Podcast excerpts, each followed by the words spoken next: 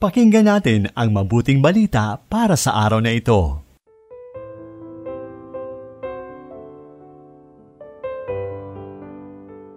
Mapagpalayang araw ng Webes, minamahal kong kapanalig.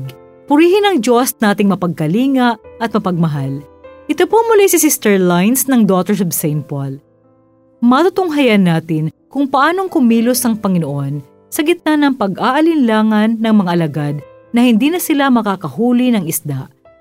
Pinatunayan ng Panginoon sa tagpong ito na makapangyarihan ang kanyang salita kapag nanalig tayong matutupad ito. Pakinggan na natin ang kabuuan ng kwento sa mabuting balita ayon kay San Lucas, Kabanata 5, talata 1 hanggang 11.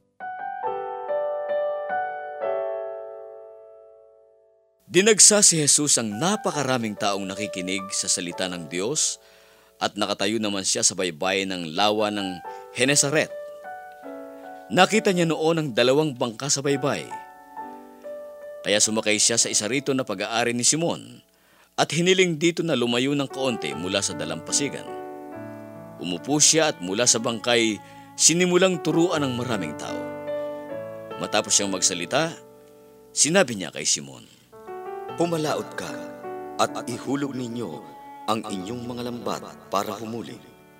Guro, buong magdamag kaming nagpagod at wala kaming nakuha pero dahil sinabi mo, ihulog ko ang mga lambat.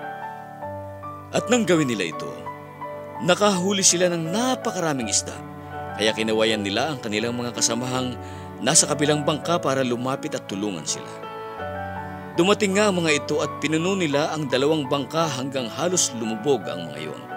Nang makita ito ni Simon Pedro, nagpatira pa siya sa harap ni Jesus at sinabi, Lumayo ka sa akin, Panginoon, sapagkat taong makasalanan lamang ako. Ngunit sinabi ni Jesus kay Simon, Huwag kang matakot. Mula ngayon, mga tao ang huhulihin mo. Kaya't nang madala na nila ang mga bangka sa lupa, iniwan nila ang lahat at sumunod sa kanya. Isinulat ni Sister Pinky Barrientos ng Daughters of St. Paul ang paginilay sa Ebanghelyo. Mga kapanalig, posible ang lahat ng bagay kung kaagapay natin ang Panginoon sa ating buhay. Ito ang pinatutuhanan ng ating mabuting balita ngayon. Magdamag na ng isda sina Simon Pedro at mga kasama niya pero wala silang nahuli kahit isa man lamang na isda. Pero nang iminungkahin ni Jesus na magsipalaot sila at ihulog na muli ang lambat, napakaraming isda ang kanilang nahuli. Minsan, umiiral sa ating pagkatao ang pagiging sobrang bilib sa sarili. Hanggang sa umabot tayo sa puntong parang binabaliwala na natin ang Diyos. Kumikilos tayo na para nakadepende ang lahat sa ating kakayahan. Totoo na pinagkaluban tayo ng Diyos ng sapat na talino at kakayahan na kinakailangan nating payabungin at gamitin sa tama para sa ikabubuti ng ating sarili at kapwa. Pero minsan, hindi natin ginagamit ang ating talino at kakayahan sa tamang paraan. Lalo na kapag umiiral ang ating kumpiyansa sa sarili at bilib na bilib tayo na ang tinamo nating mga tagumpay ay bunga ng ating sariling pagsisikap, kaalaman at abilidad. Kapag ganito na ang ating disposisyon, parang binabaliwala na natin ang Diyos na siyang nagbibigay sa atin ng grasya upang mapagtagumpayan ang mga hamon at balakid na nararanasan natin sa buhay. Hilingin natin sa Panginoon ang biyayang matanto na lahat ay grasya na dapat ipagpasalamat sa Kanya. Manalangin tayo.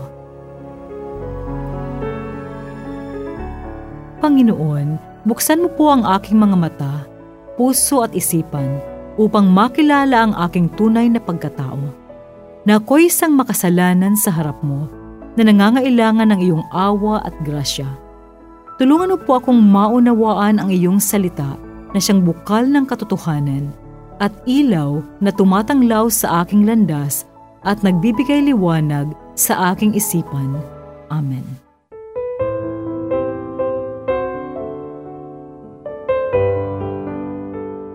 Inyong napakinggan ang mabuting balita para sa araw na ito. Hatid sa inyo ng Pauline's Radio.